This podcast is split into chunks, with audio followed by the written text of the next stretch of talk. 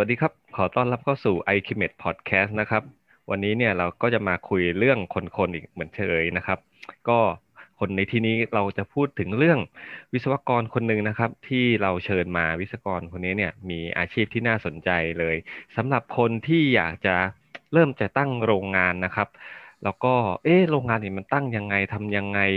อ่าที่คุยกันหลังใหม่เนี่ยมีความน่าสนใจมาก อ๋อลืมบอกไปนะครับ episode นี้เป็น episode ที่เราเรียกว่า people in focus นะครับ คุยเรื่องคนคนที่มีอาชีพที่น่าสนใจ แล้วเราก็มี co-host นะครับ คุณติ่งรัตพงศ์ครับ ครับ สวัสดีครับพี่การสวัสดีสวัสดีครับ อ่า เมื่อกี้เราได้คุยกันแล้ว อ่าคนนี้นี่น่าสนใจมากเลย เพื่อไม่เป็นการเสียเวลานะครับ อ่า ติ่งเชิญเพื่อนเลยครับ ก็ถ้าจะแนะนำก่อนก็คือคนนี้เป็นเป็นวิศวกรที่ที่เข้าไปดูระบบในโรงงานแล้วออกแบบโรงงานเนี่ยครับ ก็ เป็นที่เรารู้จักกัน เพราะว่าเราทำงานที่เดียวกันครับ แล้วก็ที่จริงอยู่ในตึกเดียวกันก็คือแบบผมก็เลยจีบๆมาว่า โอเค เรามาลองทำอะไรที่มันให้เหมือนกับให้ความรู้เกี่ยวกับผิดมาพอดแคสต์เราเพิ่มยอดเรตติ้งเรา ครับก็ก็เชิญเลยครับ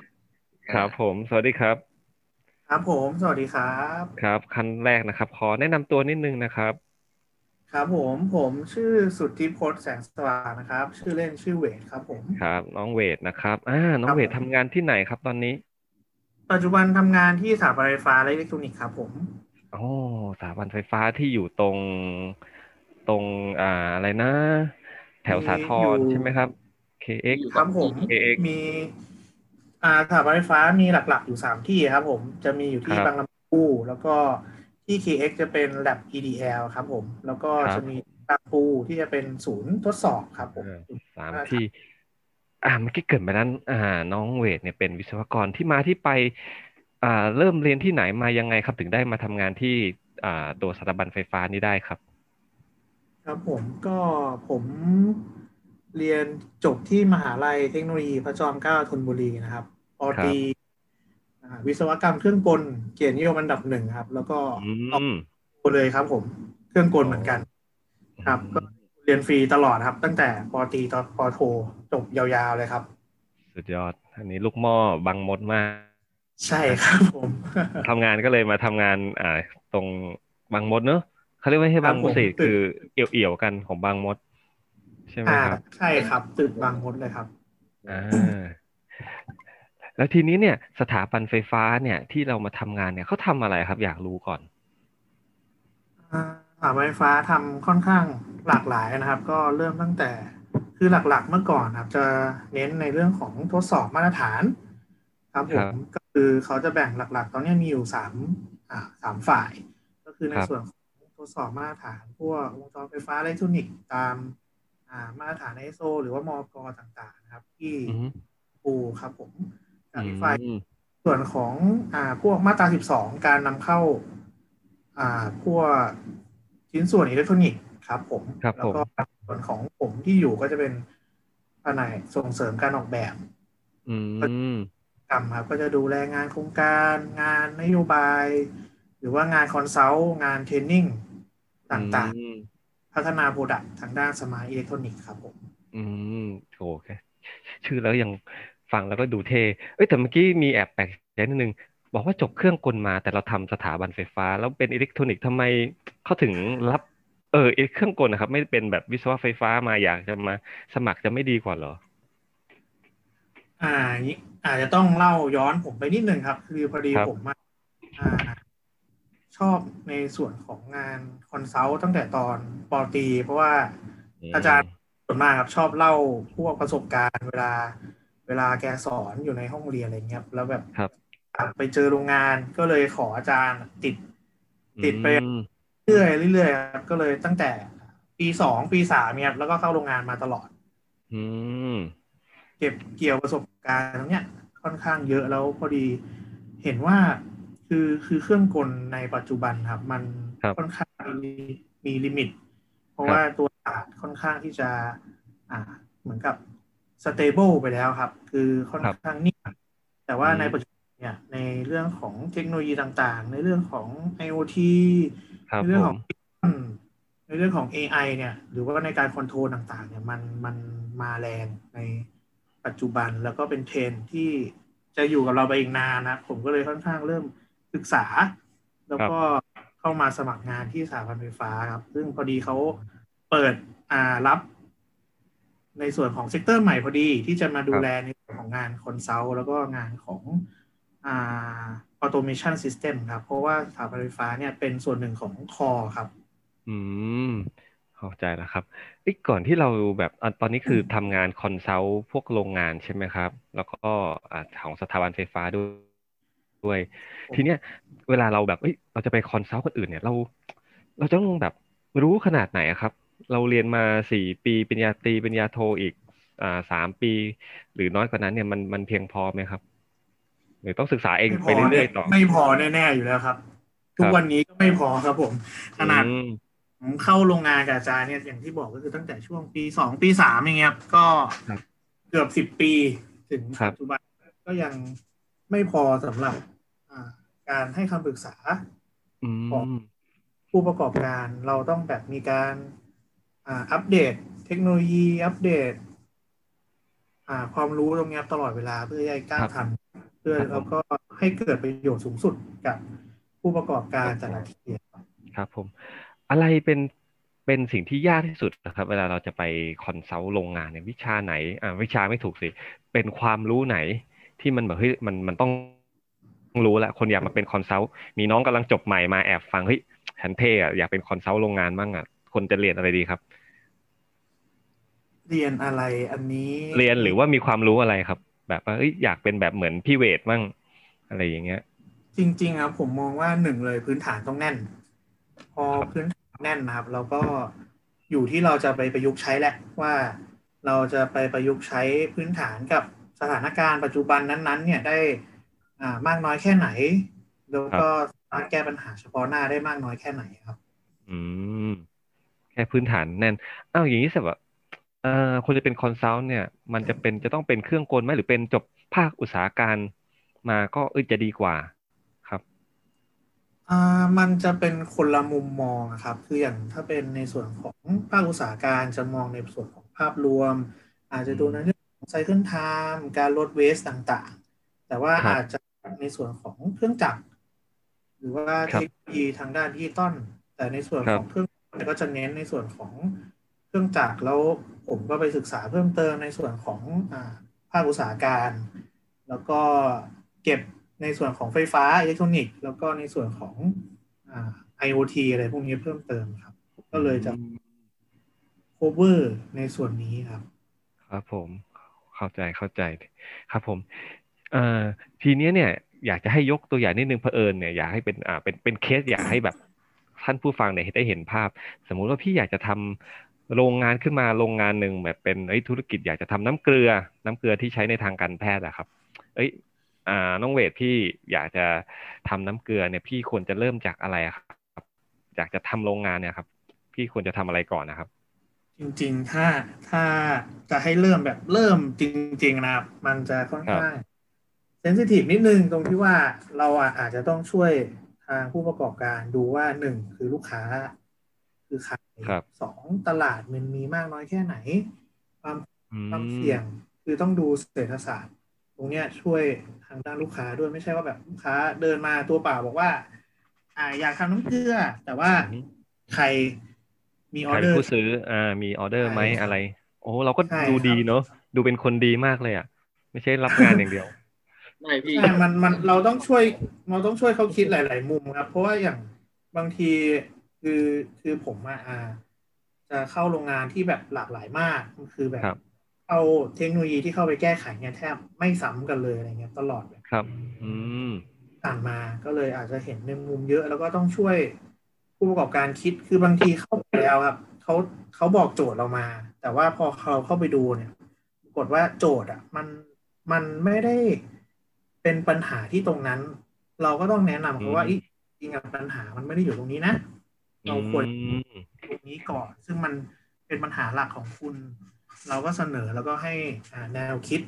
หรือว่าวิธีการแก้ปัญหาเบื้องต้นอะไรเงี้ยครับอ๋อโอเคได้ครับอามีกลับมาที่น้ำเกลือใหม่อ่าสมมติว่าเอ้ยมีมีตลาดแหละอ่ามีตลาดเป็นโรงพยาบาลมีจำนวนเพียงพอ แล้วครับผมสมมุติว่าเราเป็นพื้นที่ในกรุงเทพอย่างเงี้ยครับ เราจะสร้างโรงงานเนี่ย เราจะพิจารณาจากแอเรียไหนดี หรือเราควรไปเข้าเอ่อตรงนิคมอุตสาหกรรมดีครับ หรือว่าตรงไหนก็ได้ที่มันไม่ผิดกฎหมาย ถ้ามันไม่ใหญ่เกินไป จริง ๆ ตรงไหนก็ได้เลยครับแล้วครับ อืมที่ที่มันแบบไม่ไม่กฎหมายไม่ได้ห้ามใช่ไหมครับ ใช่ใช่ครับ อืม แล้วพวกเครื่องจักรอะไรเงี้ยนะครับ เราเราจะขอคำแนะนำจากใครได้ครับเฮ้ยเราต้องใช้เครื่องจักรนี้นะแบบพี่แบบทำน้ำเกลือไม่เป็นเลย เราจะไปหาข้อมูลนี่เดี๋ยวเครื่องจักรนี้ผลิตน้ำเกลือได้หรืออะไรอย่างเงี้ยครับ ครับผมก็คือถ้าอย่างนี้ยครับมัน ค่อนข้างเฉพาะทาง ผมก็อาจจะไปโคครับกับทางผู้เชี่ยวชาญที่ทำอืมทางด้านน้ำเกลือมาก่อนเพื่อจะได้รู้ว่าเอ๊ะอ๋อเศษมันเป็นยังไง เพราะว่าเราไม่จำเป็นต้องเหมือนกับคอนซัลท์คนเดียวครับ เพราะว่าคนเดียวไม่มีทางรู้ทั้งหมดแน่ๆอยู่แล้ว เราก็ต้องอ่าผู้เชี่ยวชาญทางด้านนั้น ๆ คือถ้าอยากครับเป็นเศษน้ำเกลือการผลิต น้ำเกลือเบื้องต้นเนี่ยเป็นประมาณไหนในท้องตลาดอืมครับ ยังไงผมได้บ้างเราก็ทำซีนารีโอออกมาดูว่าซีนารีโอแต่ละแบบเนี่ยมีข้อดีข้อเสีย อ่า เงินลงทุน ความคุ้มทุน คนอ่าไซเคิลไทม์tivity rate เนี่ย มันอยู่ที่เท่าไหร่ โอ้ดูอะไรเป็นงานแบบเนี้ยครับที่สำคัญผมเอาจริง ๆ แล้วคนจะทำโรงงาน พวกเนี้ยเขาเขามี consult กันไหมครับหมายถึงว่าส่วนใหญ่เขาจะปรึกษาคอนซัลท์ไหมหรือเขาก็ดุ่มๆสร้างมาเลย กู้เงินมาสร้าง โดยปกติครับก็จะสร้างก่อนเพราะว่าก็ใช่ครับ คือโดยพื้นฐานเลยครับว่าคือขายให้ได้ก่อน แล้วค่อยว่ากันครับ อืมคือจะมีส่วนน้อยมากที่แบบ มีลูกค้าในมือแล้วเดินมาหา consult ว่าแบบครับ อยากทำอย่างเนี้ย มีจำนวนออเดอร์เท่าเนี้ยอืมเนี่ยมากๆครับ ส่วนมากเนี่ยไม่ค่อย ไม่ค่อยมีในเรื่องของแบบ อ่า อยากจะทำตัวนี้แล้วมา consult ตั้งแต่แรกเลยเนี่ยอันนี้ครับแทบไม่มีอืมแล้วเมื่อกี้เห็นบอกทำอะไรที่มันเกี่ยวกับพวก automation smart electronic อะไรพวกนี้ด้วย อันนี้เราถามกันว่าเอ้ยสมมุติโรงงานที่ยังไม่ก่อสร้างเนี่ย เราแนะนำให้เขาแบบเริ่มต้นที่ทำอะไรที่มันเป็นเป็นออโตเมชันเลยไหม ถ้าเขามีบัตเจ็ตถึงหรือว่าเฮ้ยอย่าเพิ่งเริ่มค่อย ๆ โตไป คิดว่าไงครับ อันเนี้ยครับหนึ่งเลยต้องดูว่าการตลาดเขาเป็นยังไงสองอือฮึคือคืออ่า productivity เขาต้องการมากน้อยแค่ไหนอืม budget หรือว่าตัว resource ต่างๆ ไม่ว่าจะเป็น 4M พื้นฐานเลยครับ 4M 1 E พื้นฐานเลย ต้องดูว่าเราครับอืมพร้อมแค่ไหน คือถ้าโรงงานมีความพร้อม เราก็จะแนะนำให้เป็นระบบ automation ครับ แต่ว่าก็ต้องดูองค์ประกอบหลาย ๆ ด้านครับ อย่างเช่น Product มี variation มากน้อยไหม คือถ้า Product มี variation สูงครับ ลงระบบ variation บางทีอาจจะไม่คุ้มเพราะว่าไม่คุ้มต้องเปลี่ยนเนาะใช่ครับ มันก็ใช่ มันอาจจะต้องมีการเปลี่ยน jig fixture เปลี่ยน system บางอย่าง ซึ่งเวลามันเปลี่ยนพวกเนี้ยแล้วเราไม่ได้ทำการ forecast หรือว่าออกแบบเอาไว้เนี่ย มันเป็นการลงทุนที่สูงมากครับ ส่วนมากเนี่ย บริษัทใหญ่ ๆ ที่เขาทำระบบ automation น่ะเขาจะต้อง forecast ไปอย่างน้อย 5 ปี เพื่อจะดูว่าแบบ ต้องผลิตงานประมาณเนี้ยหรือว่ามีเวลาประมาณนี้ที่เขาเผื่อไว้แล้วครับ ครับผมจะลงทุน automation ครับ ส่วนมากที่ผมแนะนำอะผมจะทำ lean ให้ก่อน ครับ ก็คืออม lean ต้นทุน lean process โดยใช้อ่าเครื่องจักรมาตรฐานหรือว่าเครื่องจักรมาตรฐานเนี่ยมาดัดแปลงให้เหมาะกับอ่า condition นั้นๆนะครับ อืม ส่วนใหญ่คนที่จะเดินมาคอนซัลท์น้องเวทเนี่ย ส่วนใหญ่เนี่ยมันมีปัญหาที่ใหญ่แล้ว หรือว่าแบบเขาเริ่มอยากจะทำ transformation อยากจะทำให้ productivity มากขึ้นนะครับ อะไรมันมากกว่ากันระหว่างอยากแก้ปัญหากับทำให้มันมากขึ้นดีขึ้น จริง ๆ เรื่องเนี้ยมันค่อนข้างไปด้วยกันนะครับ เพราะว่าไปด้วยกันใช่ครับ เพราะถ้าเราแก้ปัญหาได้ ไม่ว่าจะเป็น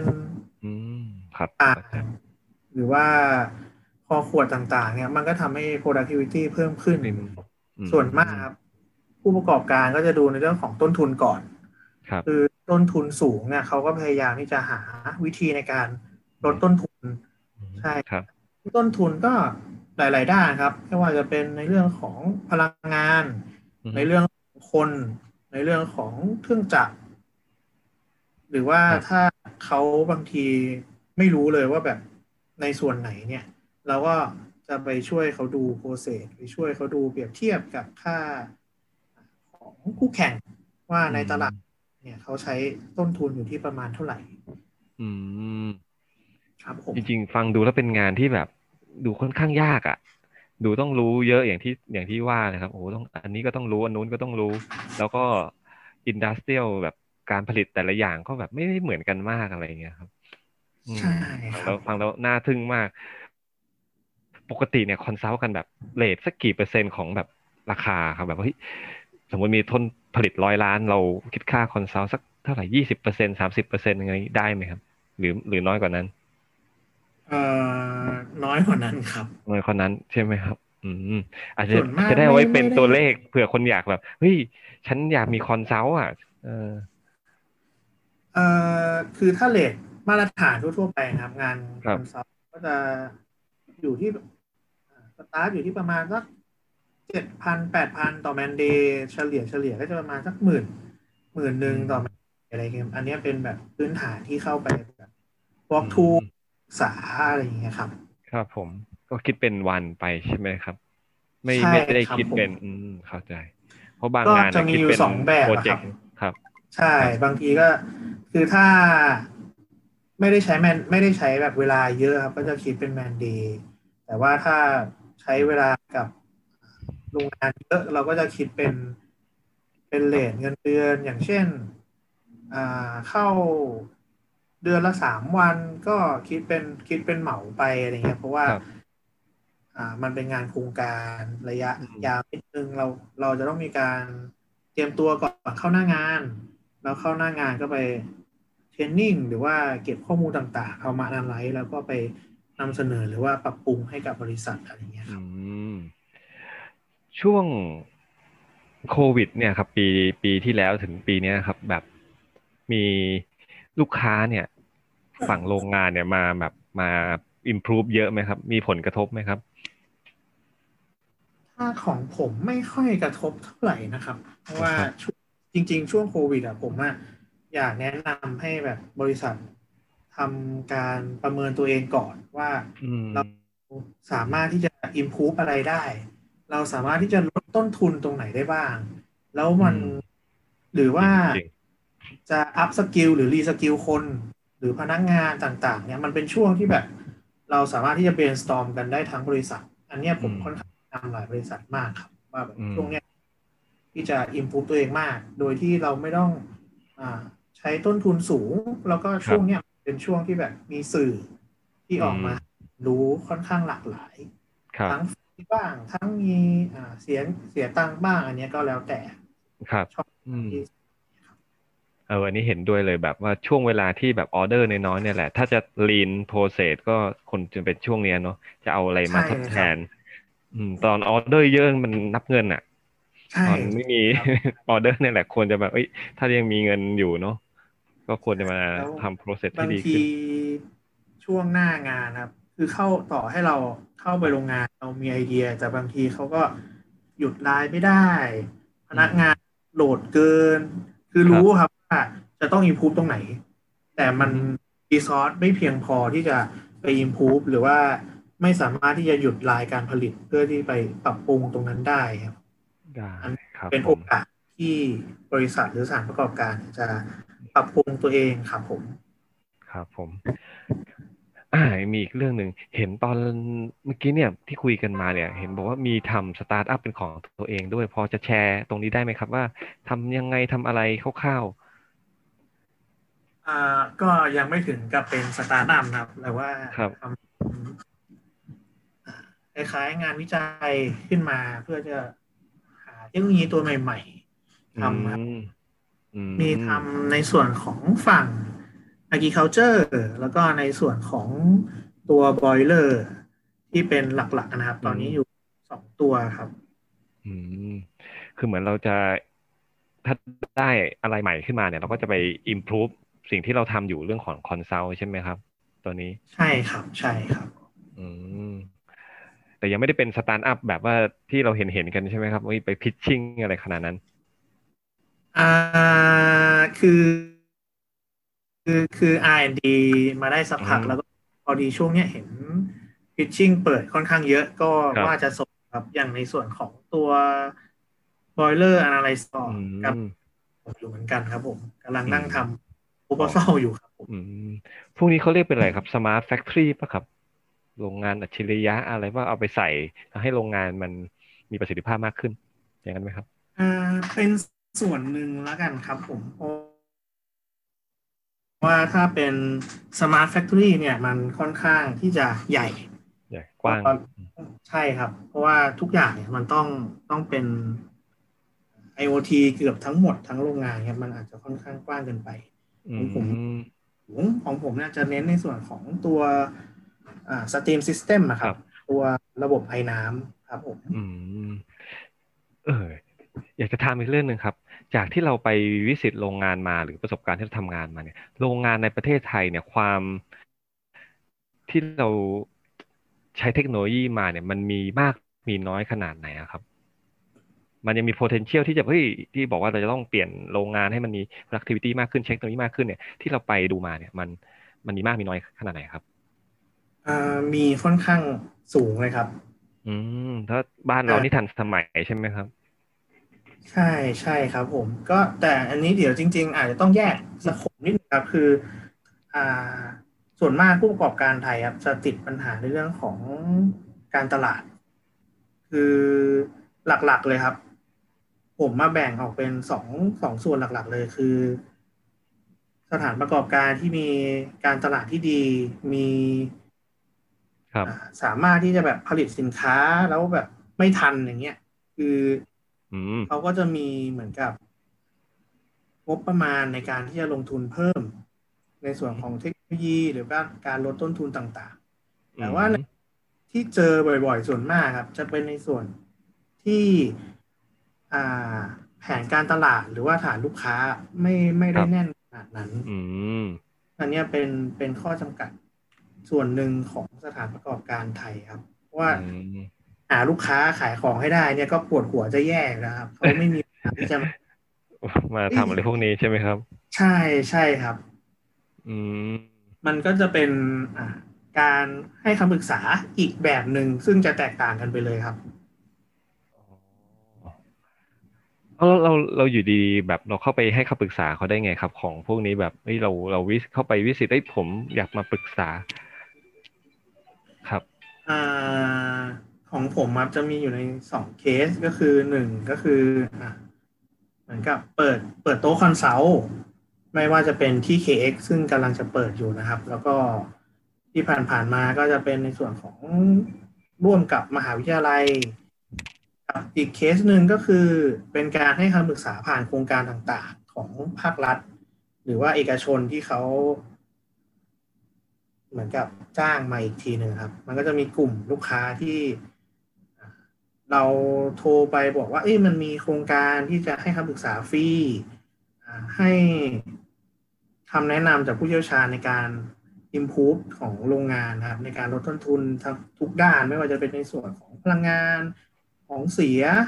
ครับอ่าการผลิตเครื่องจักรเรื่องคน inventory อะไรพวกเนี้ยครับหรือว่าเป็นการใช้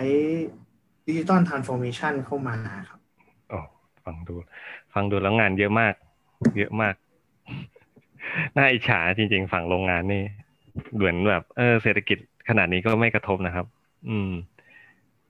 ครับผม ได้ มีอะไรฝากถึงแบบอ่าสมมติว่าจะมีคือพอดแคสต์เราก็มีคนฟังหลายคนนะครับ ก็มีเด็กๆมาฟังบ้าง มีอะไรฝากถึงแบบน้องๆที่เขาเป็นสายเอนจิเนียร์บ้างครับ หลงมาฟังแล้วก็เอ้ย ฉันอยากเป็นบ้าง ถ้าเขาอยากมาเป็นแบบเป็นคอนซัลท์บ้างนี่ควรยังไงดีครับ ตั้งใจเรียน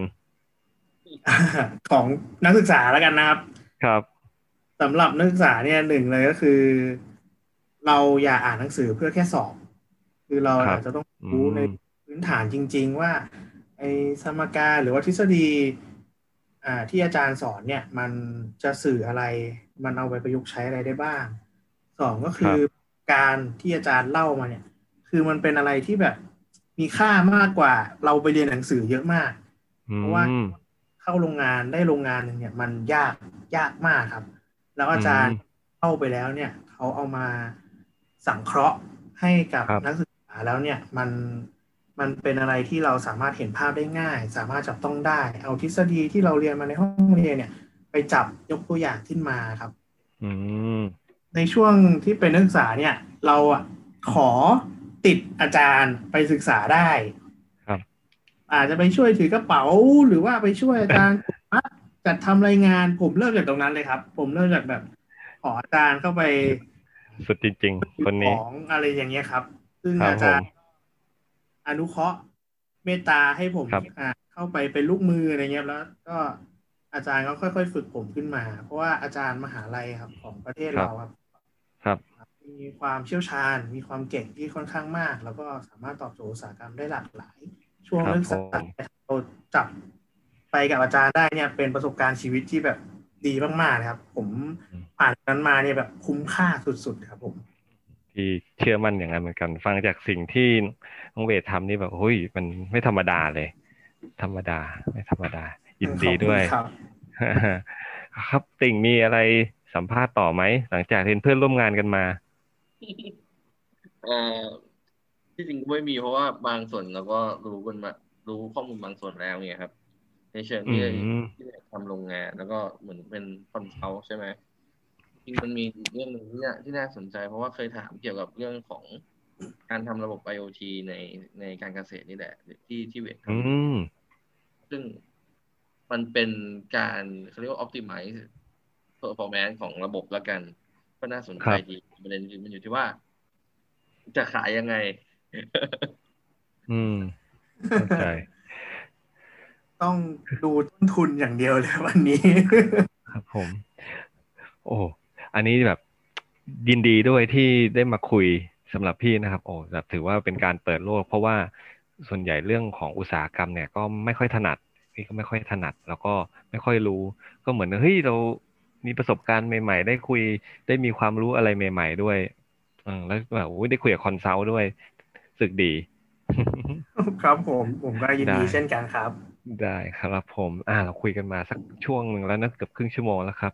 ก็ยังไงวันนี้ก็ขอขอบคุณนะครับ เราคุยกันสั้นๆเดี๋ยวนี้คนฟังไม่อยากฟังยาว อีกหน่อยเราค่อยเปิดพอร์ตพอดแคสต์เอ้ย Clubhouse ใช่แล้วค่อยไปคุยกันบนนั้นจะได้แบบเอ็กชแนนกันมากขึ้นมีคนอยากถามมากขึ้นนะครับ โอเคผมยินดีเลยครับ ขอบคุณเช่นกันครับผมครับ ผมวันนี้ก็ขอบคุณนะครับ ทั้งสองคนนะครับครับผมครับขอบคุณครับครับ สวัสดีครับ